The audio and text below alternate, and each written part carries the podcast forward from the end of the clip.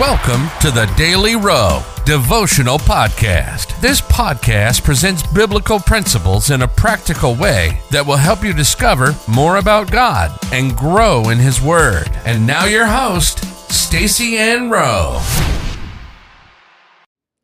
Welcome again, friends, to another daily devotional. Today's topic is Step Out into the Unknown.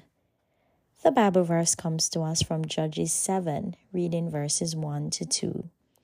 Then Jerubbaal, who is Gideon, and all the people that were with him, rose up early and pitched beside the well of Harod, so that the host of the Midianites were on the north side of them, by the hill of Moreh, in the valley. And the Lord said unto Gideon, The people that are with thee are too many for me to give the Midianites into their hands, lest Israel vaunt themselves against me, saying, Mine own hand hath saved me. What is it that God has been telling you to do that you keep putting off because you do not think that you have it all together?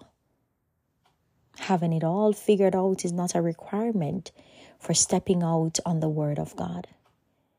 According to one of my dearest friends, Sidia Wright, it is by taking the first step that the path is made clear. When Abraham was told by God in Genesis twelve to leave Haran, he never had it all figured out since he did not know where he was going. It was when he reached Canaan that God told him this would be the land that he would give to him and his seed. Similarly, in Judges seven, when Gideon decided to take on the Midianites, he never had it all together. He assembled an army with thirty-two thousand, and God told him that he had too many. Consequently, he was told to send home all those who were fearful, and that whittled down the army to only ten thousand. Even then, God still told him that he had too many. And he was advised to send away all those who did not lap the water with their tongue, leaving him with only three hundred. Although the size of his army was minuscule relative to that of the Midianites, it was enough for God to give him the victory.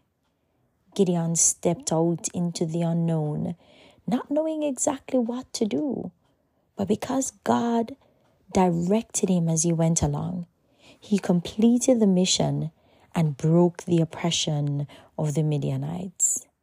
You too can step out into the unknown and create a similar result. Stepping out into the unknown forced Abraham to leave his comfort zone, and in the case of Gideon, it caused him to be fearful. The point is that feeling afraid and leaving your comfort zone are things that may accompany stepping out into the unknown. But if both Abraham and Gideon had not done it, they would not have been highlighted as great men of the Bible.